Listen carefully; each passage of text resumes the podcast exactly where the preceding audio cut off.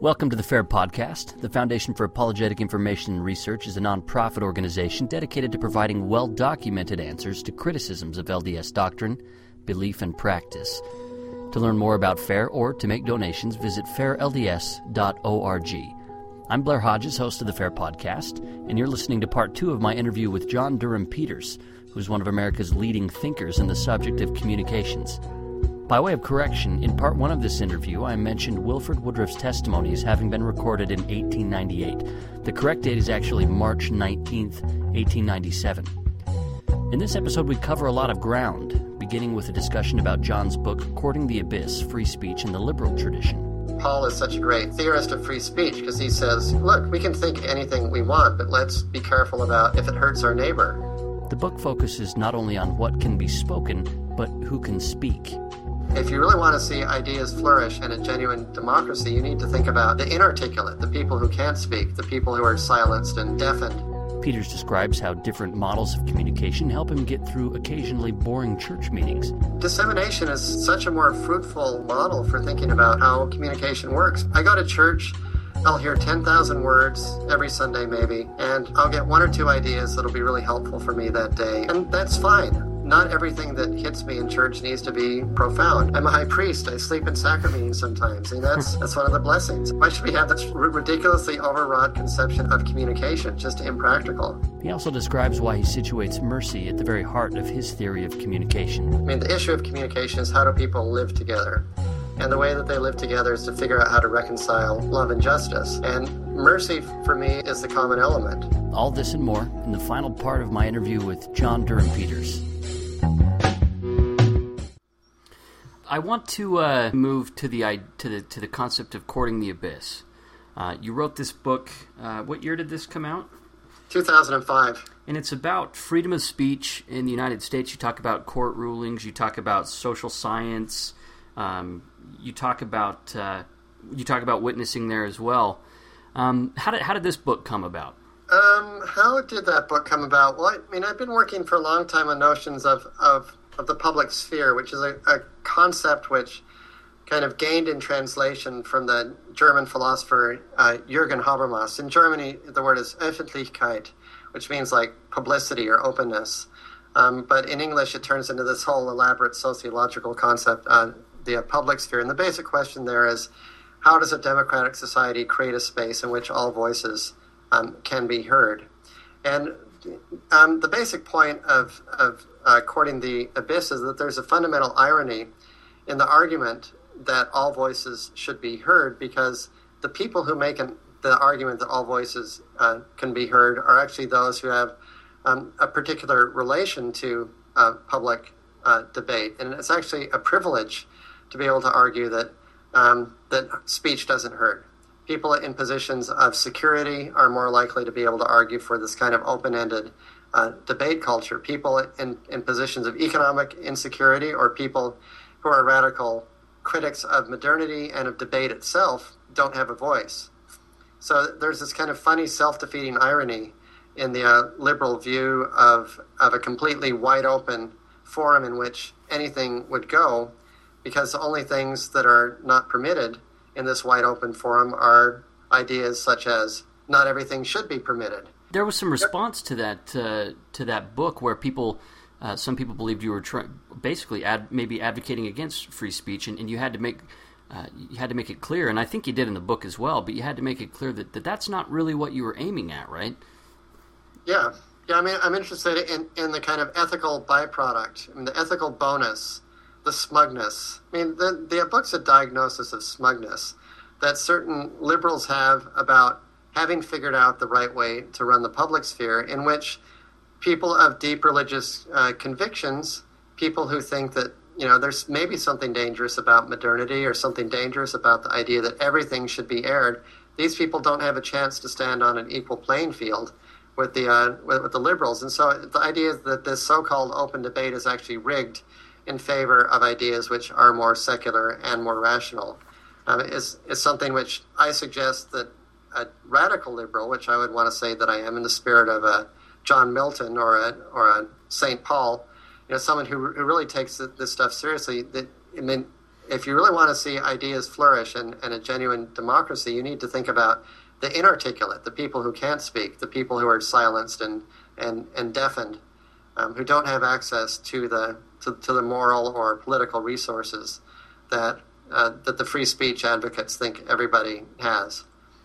You've talked about, in, in line with this, uh, the idea that it's profitable to descend into the abyss for a time, to spend a season in hell, so to speak. And you trace a lineage of people who held to that, and, which includes John Milton, and includes writers like Dostoevsky.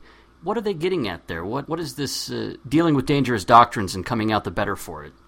You know, isn't this isn't this the fun, fundamental narrative of the plan of salvation that you know the fall was fortunate? that we had to taste sin, that we had to be in a world of, of opposition. I mean, if, if you think of a kind of model of what the free speech world is supposed to be like, it's one of opposition in all things, where you've got pleasure and pain and health and sickness, and these things are yanking you both ways, and that you, thanks to your agency, have the opportunity to try to figure out how you're going to flourish um, in this in this mess. So it seems to me that the plan of salvation gives us a, a really deep understanding of you know, life as as a real contest, a real opposition between wheat, wheat and tares.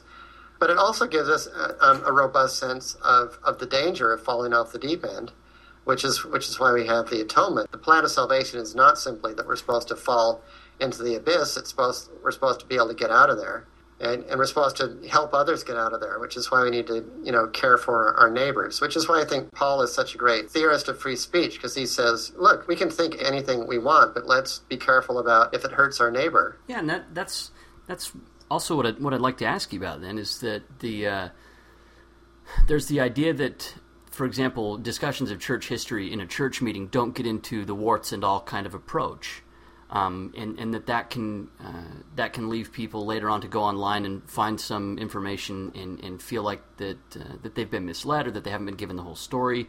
And it seems to me that church lessons are usually geared to say, you know, how can we apply this to our lives today? And yeah. and as a result, sometimes don't you miss that kind of abyss descending, or or is it better to do that? Uh, that's a real tricky one. I mean, I'm I'm a I'm a gospel doctrine teacher, and I um, I I think about this um, a lot. But I think church culture could probably benefit a little more from the inoculation metaphor. I mean, that's what I see someone like Richard Bushman doing in his biography of, of, of Joseph Smith. Is that showing us how you can understand Joseph Smith as a prophet, and yet understand him in the context of his times and in the context of his personal weaknesses. I know that that book shocks some people, but the whole point of inoculation is you get a little bit of the poison so that you build up your immunity. And I think if we did this more, people would be less prone to get blown away by one little whiff of, of historical fact.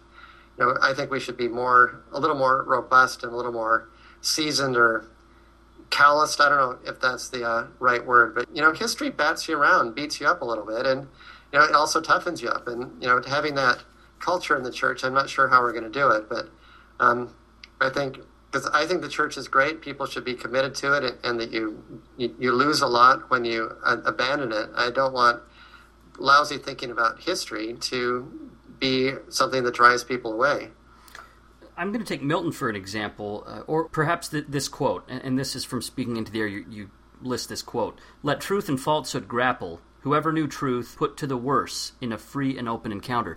The idea is that truth will always win out, and, and you you nuance that, right? You're saying, well, yeah. what's the intellectual history behind the idea that truth? Hey, truth is just going to win out all the time, and then how would you nuance that? Yeah, well, I, I think I think that John Stuart Mill has it has it right rather than uh, Milton, and as I, I talk about this in in uh, Courting the Abyss, that Milton's metaphor is grappling. In, in other words, it's an undefeated wrestler truth never loses a match. Um, Mill's understanding of truth is much more of a batting average, and he's he's got you know great pages in which he talks about the uh, Protestant uh, Reformation, which he thinks is is a very good thing, and he shows over and over again how you have sort of forerunners of the Protestant Reformation that just got wiped out right and left across uh, European history, and so truth doesn't always win out. It's uh, it's a batting average. It gets on base more often, but you know, it strikes out sometimes. The question is, and you brought up Paul, how Paul said, "What is the scripture where he talks about? Uh, is he talking about food? He's talking about eating food." Yeah, eating meat sacrificed to idols. It's in First Corinthians. You put that into this discussion about communication. Well, here's the deal. Say you're living in in Corinth. Only the upper classes eat meat. The lower classes eat meat only at these public sacrifices to the local pagan deities. So you, you have fresh converts of tender mind who, when they eat the meat, think they're worshiping the uh, pagan deities. Paul says, we know pagan deities are nothing. You know, so I mean, they don't really exist. So if you can eat the meat, understanding that these pagan deities are nothing and get a little protein in your diet, then cool. But if you eat the meat and you feel like you're worshiping pagan deities, then you shouldn't do it because this is a temptation to uh, revert to your former self. But the uh, tricky thing is, is, of course, that the enlightened who know that it isn't really idolatry should not eat the meat if they're going to be in the presence of someone who is going to see that as an endorsement of idol worship. So that the enlightened liberal, according to Paul, has the obligation to care for the less enlightened neighbor and to protect them in their own process of education. And so, I mean, this is, I mean, this is the other uh, other argument as how we handle history uh, in church. Not everybody's at the same level. And so you, you try to teach parable the sower style so that people hear things at different levels, and hopefully the Spirit is teaching them what they need to hear anyway. You said you're a gospel doctrine teacher right now. Is yeah. That, and, yeah. you've been a bishop, if I remember correctly. Branch president. Bran- okay, a branch president. That's singles branch, yeah. Given that you've you've had those sort of callings, you're also a professor at university. So how do you uh, how do you integrate those two roles? Do you do you sense any sort of disconnect between them? And if so, or if not, kind of go into that a little bit. The role of, of an intellectual. Well, um, I, I, like Richard Bushman's phrase. I mean, which which I'll just steal. I, am a scholar among believers and a believer among scholars, and so I actually don't feel a lot of uh, discontinuity. Um, I find that actually, as, as a professor working with students and as a branch president, that, that the questions that really bother people are not theoretical ones. Um, they're always moral ones. They're about what should I do? Who am I? How do I behave? Why did I behave like like like I did? How can I stop behaving like I did? I mean, these are the questions which grad students have and which people in a, as a singles branch have. I mean, ultimately, I think questions of doctrine come down to questions of, of conduct how you believe follows from how you act. And it, it's a much more fundamental and much more difficult um, question. And when I teach, I mean, I, I think that my teaching is, is pretty much the same stuff. I mean, it's about how do we live, how do we act, how do we think, how do we believe. And I always tell my students I'm Latter day Saint, and they always know it. And I'll drop in, you know, my, I've got a PowerPoint about the Salt Lake Temple, and I talk about that I was married there, and I talk about rituals and time and space. And, you know, the students get it and they understand it. And if they get a sense that I'm a believing Latter day Saint in the process, then uh, great. But of course, I, I'm not preaching. Um, anyway, I don't know if, if that helps or not. Yeah, yeah, I think it does. Um, I think the problem for some people that, that I've spoken with is that when they're sitting in a Sunday school lesson that just doesn't seem say they're just reading from the manual or something. What do you do in that sort of situation? If it's not it's not your week to teach, and you're sitting just listening to the manual being read. How do you how do you come out of that sort of a Sunday school class feeling like you spent time well spent? Yeah, well, it goes back to your question about prayer. I mean, you go to church to produce, not to receive. You go to church to serve, not to be served. So if the teacher's not doing it for you, then you do it for yourself. I've got an Episcopalian colleague who, you know, I've gone to church with him a couple times, and the singing is gorgeous, the preaching is eloquent and he says is that the I mean, he's kind of joking. He says, "Your your church is just too much work. You have to do so much stuff for yourself because you know if the sacrament meeting speaker is boring or the teacher is lousy, you feel obligated to you know to do all that spiritual work on your own, and and we do. So if the teacher is just reading from the manual, then you either try to give good comments, and if they're not looking for comments, then you you open the scriptures to what they're studying and you read, read them and, and you figure out something more interesting or more profound on your own. I want to talk about a chapter in the book where you mention homeopathic uh, machismo. Is that how you pronounce it? Machismo, I would say. Yeah, this is kind of a tweaking those who, who, who celebrate freedom of speech as this great toughener. A homeopathic cure is the idea of eating poison in order not to be poisoned. So it's being cured by the disease. So, in, in a sense, it's connected to inoculation. So, I like the procedure of inoculation, but I don't like the idea of kind of celebrating your public toughness by saying, look how tough I am by defending this uh, outrageous culture. I see this sometimes among defenders of uh, pornography that, you know, without really talking about the content, they say it's not a question of content, it's a question of principle, but all the while they're defending something which is potentially really damaging. I think we should be more pragmatic and talk about effects of speech instead of just kind of celebrating its ability to kind of inoculate everybody in a kind of macho way. I don't know. Right now, there seems to be less weight behind arguing for responsibility to the other. It seems if look, this is the way it is. So if they can't handle it, then you know that's their problem. Yeah. Well, I think you're saying we don't live in a time of particularly civil political discourse. I mean, with Aqua Buddha to whatever. I mean, this is this is this is not a particularly exemplary moment of, of in American political history of, uh, of, of dignified discourse. True. Um, I don't know. I mean, perhaps some of that is, is amplified by the by the blog world and and by the habits of online communication, which you don't have the check of, of the nonverbal of, of, of the face to face, where people can just spew in ways that they wouldn't be talking if, if they were actually talking to other human beings. And I think that spills over into um, political ads and in campaigns, this sort of sense of abstraction and just being able to rail at these evil abstractions. You know, people score points by railing at, at abstractions, but it doesn't really accomplish very much, and it isn't really very grounded in what the real issues are. What's uh, what's behind that sort of? It's there's this, like you mentioned, the political discourse right now, and, and it does come from both sides. You've got you've got comment, you've got commentators from several directions who are taking this bombastic approach I don't think that's something new, though, is it? That... No, no. I mean, um, demagoguery is is, is is as old as, as democratic life. When I when I taught in Athens, I was sitting in a uh, with my colleague Peter Green. He's actually my neighbor, a very distinguished historian of, of, of ancient Greece. And, and my son Daniel there was like 12 and really enthusiastic about what he'd been learning in his school in Greece. And he said, "The Greeks invented democracy." And Peter said, "Yeah, they also invented dictatorship and demagoguery." a nice little sort of salty point about how you know democracy has always gone together with efforts to mislead. I basically think that outrage is a really destructive you know attitude, and that it's it's so easy for people to get stirred up into outrage about pure abstractions. You know, I mean, you say 9 11 mosque, you know, it's like building a Japanese culture memorial at Pearl Harbor. And because the dead are involved, it just kind of pushes everybody's button. But do you think that's a comparable situation? Do you think that's comparable to say, you know, it's just like that?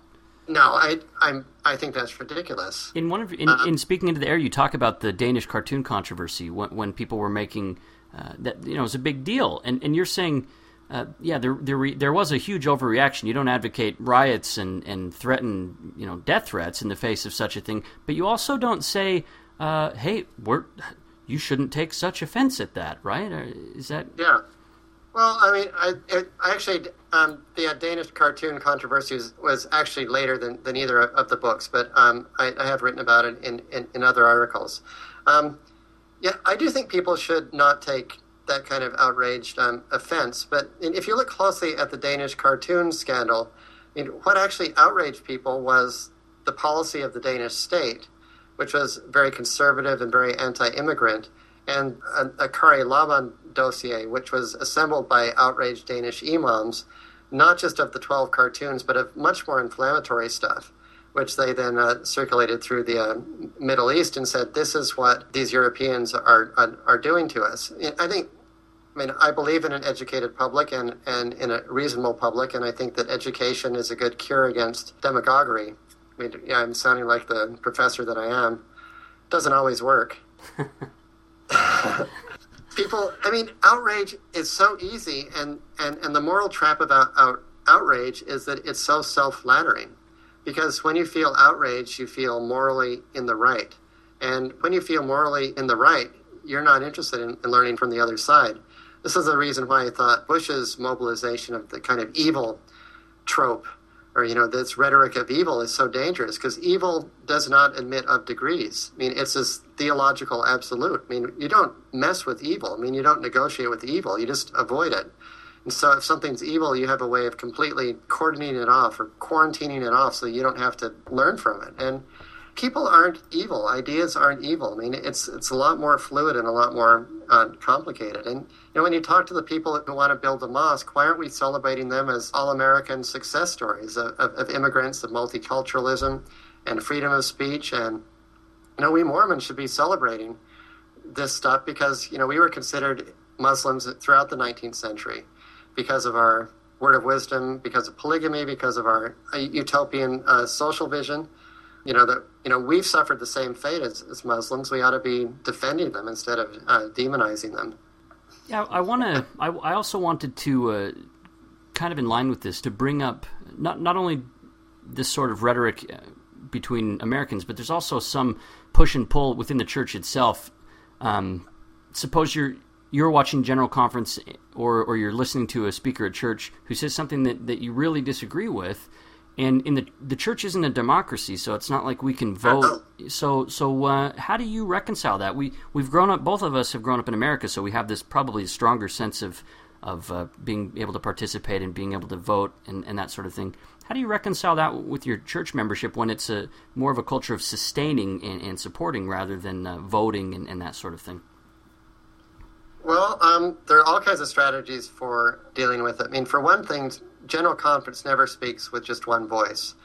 Um, people in sacrament meeting never speak with uh, one voice. I mean, people say the craziest things in church. I mean, heck, I'm sure I say the craziest things um, in church. And so this is why we need love and toleration. I mean, ultimately, I'm responsible to God for what I believe. And if if someone says something that I don't agree with or I don't I don't believe is right, then I don't feel like I have to take it up with them. I um, I, I take it up with God, and um, He's willing to He's willing to negotiate. I think all kinds of things in our in our private heads about how we how, how we make certain things work. You, have written a few articles. You uh, you did an interview with Dialogue. You've written an I, one article in BYU Studies, um, and I believe you've participated in at least one uh, Sunstone symposium. Um, yeah, more than that, but yeah. How do you decide what to uh, what to write about? It seems that uh, two of them that I've seen were related to the atonement. The, the atonement's a rich topic because it's at, at the center of everything, but it also involves really interesting ideas um, about communication, about transaction um, between people. You know, an atonement in some way is a is a, to enter into communication with Christ Himself and figure out what that means for you. And so that, I, I, guess topics that I get from church I bring in, into work, and topics that I get from work I bring into church, and it's all a big jumble. One of your papers on the atonement specifically is a really good example of how uh, people should expect the unexpected uh, when you approach a topic. You wrote an article for BYU Studies about the atonement and, and bowels. Um, give me some give me some background on that article. It's, you know, the uh, climactic verse of, of Amulek's sermon on the atonement, Alma thirty four fifteen, talks about uh, the bowels of mercy, and the Book of Mormon talks a lot about bowels of, of mercy. Let thy bowels be full of charity, says Joseph Smith at a climactic moment in this letter from uh, Liberty Jail. You know, why is this why is this imagery so so pervasive? Or as I put it in, in the um, piece, I think, what do the viscera have to do with virtue? You know, and, the argument, of course, is that something fleshy material, even gross, like the bowels, can be a, a really rich source of, of, of religious insight, and in some ways, sort of enact the very problem of our mortality. That is, we are creatures with bowels, and that Christ Himself put upon bowels when He uh, He became a, a, a human being you know, a half human being, a demi-human, whatever we want to call him. Talk a little bit about that. About, I mean, well, I mean, I mean, I don't know. My my father was a doctor. I was always interested in in the body, including sort of gory medical stories. Um, so maybe there's a there's a kind of naughty side to uh, to this, but you know, there is no word for compassion in the uh, New Testament. Um, in the uh, Greek, if if you look at the Greek, the word is splanchnizomai, um, which means to be boweled, um, essentially. I mean, to have your inner parts move um, in response to the vision of uh, someone else. So the parable of, of, of the uh, Good Samaritan, you know, he had compassion on him, his bowels moved. And so what does it mean that we are more sanitized in our approach to the um, atonement? What would happen if we were took a, a gutsy, uh, you know, literally more more gutsy um, approach? I think it's a, a much more powerful way to kind of, you know, I mean, I guess this is also an argument for courting courting the abyss.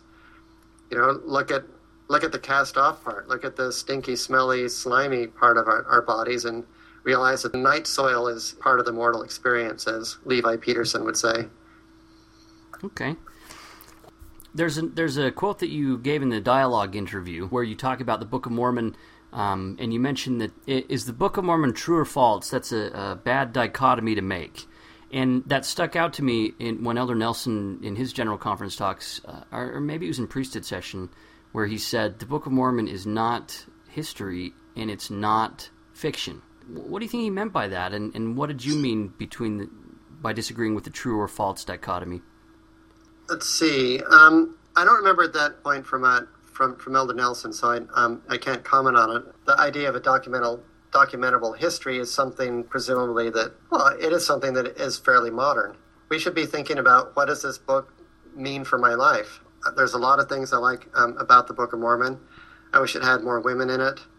Um, but I, I think it's you know it's testimony of Christ. You know, Alma's teaching about the seed. You know, Lehi's vision of the tree of life. I mean, that's just yeah, wonderful stuff. Yeah, when you talked about Jesus in the parable of the sower, it, it also I, when I read the book, I didn't know that you were a, a, Mormon, and so when you were when I was as I was reading that chapter, my mind instantly went to uh, I think it's Alma thirty two, where they're talking about uh, the word and uh, being like a seed did that inform your uh, oh, take sure. on that at all? Absolutely. I mean, I, I think Alma 32 is um, pragmatist uh, epistemology. It's, it's where um, you look at its fruits. I mean, this is, I mean, William James must have co written Al- Alma 32. I'm being silly, um, of course, but there's a certain kind of resonance of, of, of James's argument that uh, if you want to know if something's true, you test its truth, and you, you test its fruits in your experience and that I think is, is the same thing that, that Alma's saying. Yeah, and, and I'm glad you brought up uh, that point from William James. Kind of bring it back full circle, back to the just the basic idea of communication. In, in, in the Gospel of John, in the beginning was the Word, and the Word was God, the Word was with God, and, and so forth. And there's been a sense that, that words are are you use the word proxy. You say words are are thought to be proxies of our own in, innards. Uh, they're signs uh, they're kind of like bodies that contain spirit. Do, do, you think that's a good way to, to conceive of, of words, or do you think that there's a problem with that conception of, of words? No, I, um, I definitely think there's a there's a problem with that conception. I, I, I mean to be setting up a, a, straw person, a straw figure that I don't uh, agree with because I don't. I mean, words are are sounds and they're systems, and how words mean is is one of the fundamental problems that I would I would like to figure out words don't carry around little cargo, which that they then offload into somebody's eardrum when they land there. I mean, words are things. They're pragmata, as the ancient Greeks would say. I mean, they're things in the world. They're they're uh, affairs.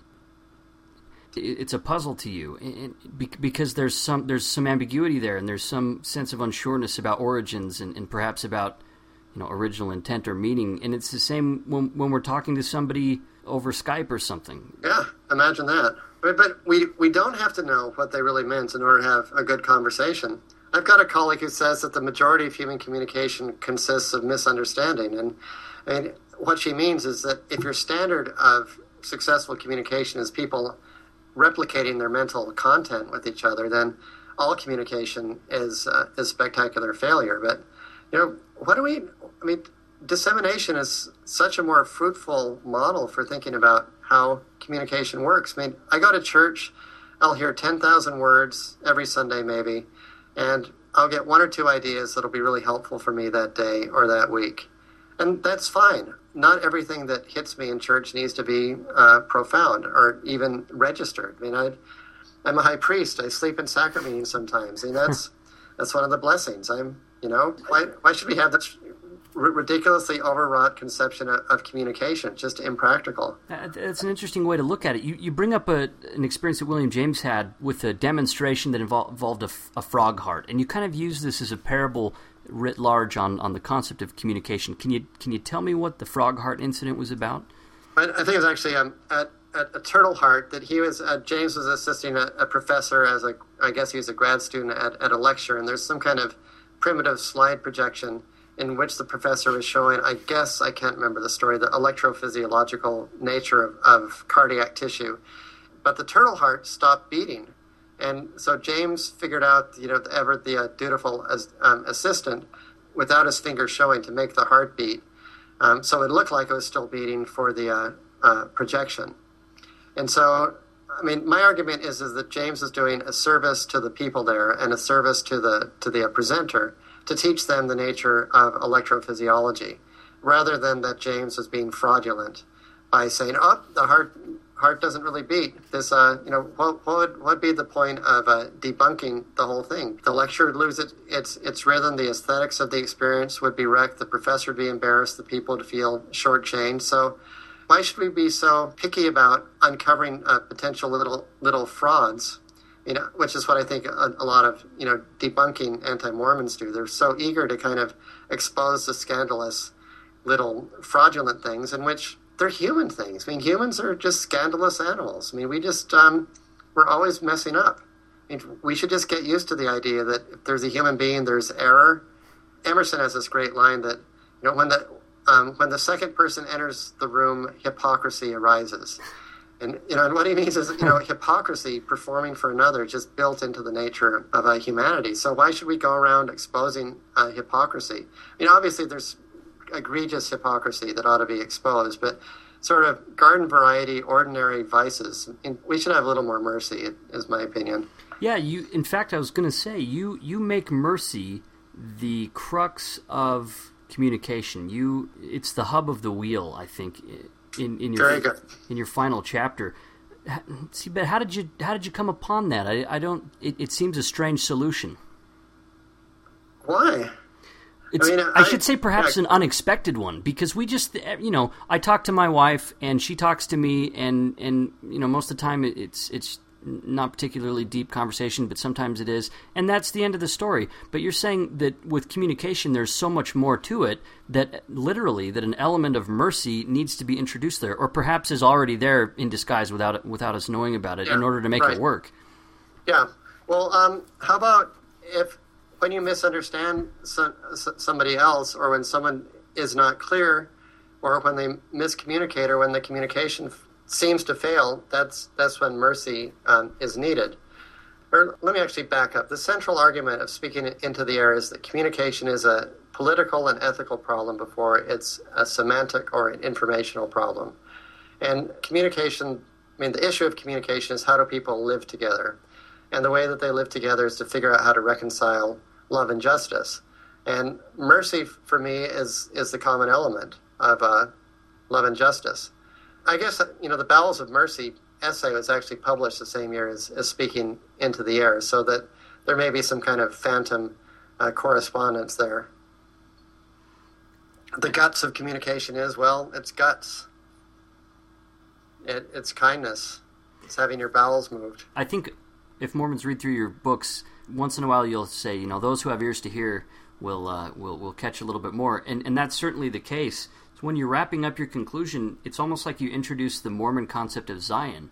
Uh, oh yeah, totally, you, absolutely. You say that. What did I call it? Beloved community or something, or peaceable kingdom. Peaceable kingdom. Yeah. Peaceable kingdom. Yeah. Thanks. Yeah. Or, and you even bring up the idea of service. Uh, it's a peaceful kingdom where, where people are, are serving one another, and it's almost just a, a a pragmatic m- making do. Do you, do you consider yourself a pragmatist when it comes oh, to? totally. Yeah, I, oh, absolutely. I'm, I'm a transcendental pragmatist. Um, what What do you mean by that?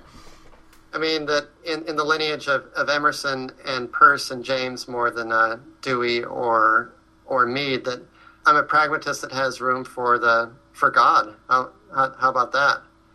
Um, I don't think that Dewey or Mead have room for God. That God is a kind of byproduct of uh, communal life. Well, it's almost like the concept of gods would be a little bit different. W- would you think the way they would describe God might be different from a, a, Mormon view of God? A Mormon view of God may be a pragmatic God. Yeah, totally. Um, I mean, and Sterling McMurrin is was not the first to point out that William James is God, and his last lecture of his lectures on pragmatism is a very Mormon God who is finite and who is coping with the suffering and evil down there working shoulder to shoulder with everybody else.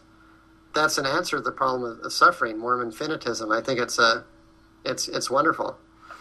And this is how I see your your idea of communication coming together with your idea of God, your idea of humanity, your idea of atonement. It, does seem pretty shot through with with a making do and the idea of mercy. Um, yeah. Where would you put justice on the scale? Well, justice and love profoundly uh, need each other. Because, I mean, real justice is very personal. A good judge looks at the specifics of the case, just doesn't in, uh, invoke law. Just like love is sometimes impersonal, because you know it doesn't matter what your child or spouse does. I mean, you're totally indifferent to the specificities of their being. I mean, if they were to lose a limb or something, or to lose their mind or lose their memory, I mean, you'd still love them. Um, so, in some sense, love is love is like justice in the sense that it's abstract, and justice is like love in the sense that it's very concrete and, and personal and, and contextual. It's easy to have mercy for somebody that I agree with. So, in communication, and especially in the way that we interact with other people, be it in religion or politics or in an argument with a family member, how would your concept of communication as, a, as having such a large gap inform a situation where someone just radically disagrees.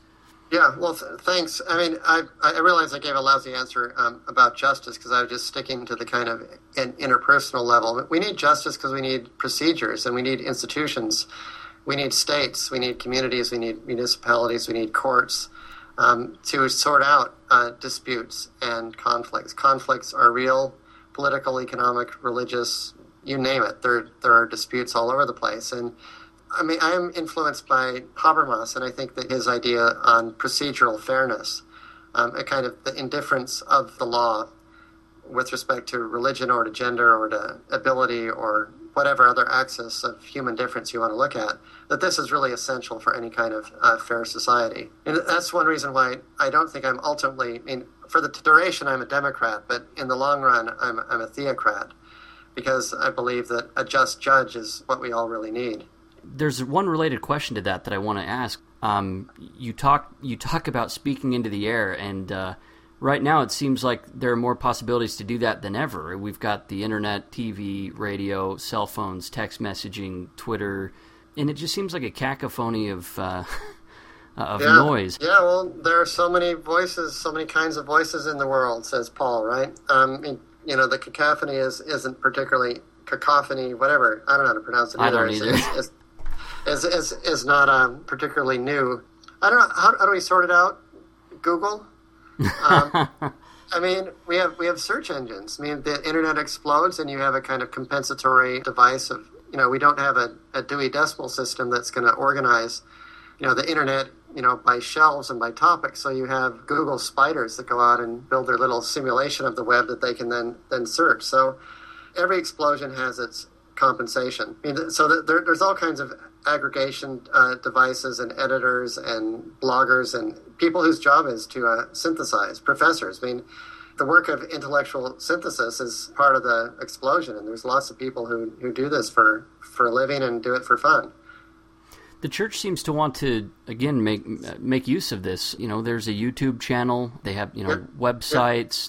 I think Elder Ballard's suggestion is very much a, a, grassroots thing. You know, he wants to let a thousand flowers bloom, and he's he's trusting members to figure it out for themselves, and he's he's not feeding them all with a kind of you know, like in the old days where we had to memorize the uh, discussions, and so under the guise of interpersonal contact, you actually have this kind of mass centralized message. You know, I heard him saying, "You figure out how you want to communicate and get the message out, and you go do it."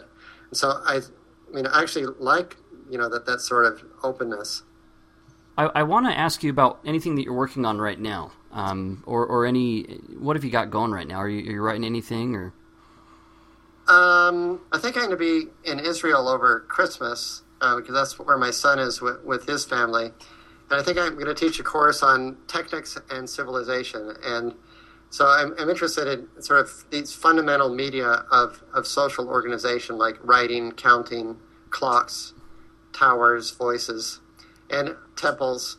And um, I think there's probably surely an LDS uh, connection there because again, with our very rich media culture, you know, we're interested in, in very fundamental, basic media. Like Brigham Young's cane, I think, is a, is a great little medium. He plops it down and says, "Here we shall build um, a temple to our God, and ever after, everyone whoever goes, anyone who ever goes to Salt Lake is oriented towards Brigham Young's cane and toward the uh, the temple because the grid is, is laid out that that way. That kind of fundamental organizing uh, work of, of media. I, th- I, think Mormon media history is really fascinating, and that Brigham Young is one of the great media developers of of the American West, and that there's a great story to be told about, you know, obviously about newspapers and communication and transport, but also in a, in a kind of deeper sense, just the sort of invention of of uh, community and collaborations and you know social experimentation as forms forms of community and communication in Mormon history. Um, I, I mean, I would just add that you know I had a the really wonderful experience um, recently of rereading Parley P. Pratt's Intelligence and Affection, and which I hadn't read since I was a teenager. And if I mean, if, if there's anything, I mean, what a beautiful just mm-hmm. vision. Yeah, I just read it this it, summer. It, yeah, it's just one one of the best things ever, and it really uh, deserves a, a higher spot in our in our canon. So there's there's uh, suggestions for further reading to the great LDS blogosphere. It's it's online on, on the Harold B. Lee Library. Cool. All right, John. Um, thanks for thanks for taking the time to join us here at the Fair Podcast. It's been a delight. Thank yeah. you for your interest. Yeah, it's been a lot of fun. Thanks again for listening to the Fair Podcast. As a companion to this episode, I put together a collection of Mormon themed articles and Sunstone Symposium MP3s by John Durham Peters at my own website, lifeongoldplates.com. You can find a link to this collection at fairblog.org. Send me your questions or comments on this episode by emailing podcast at fairlds.org. If you've enjoyed this or any of our previous episodes, be sure to pass them along to your friends.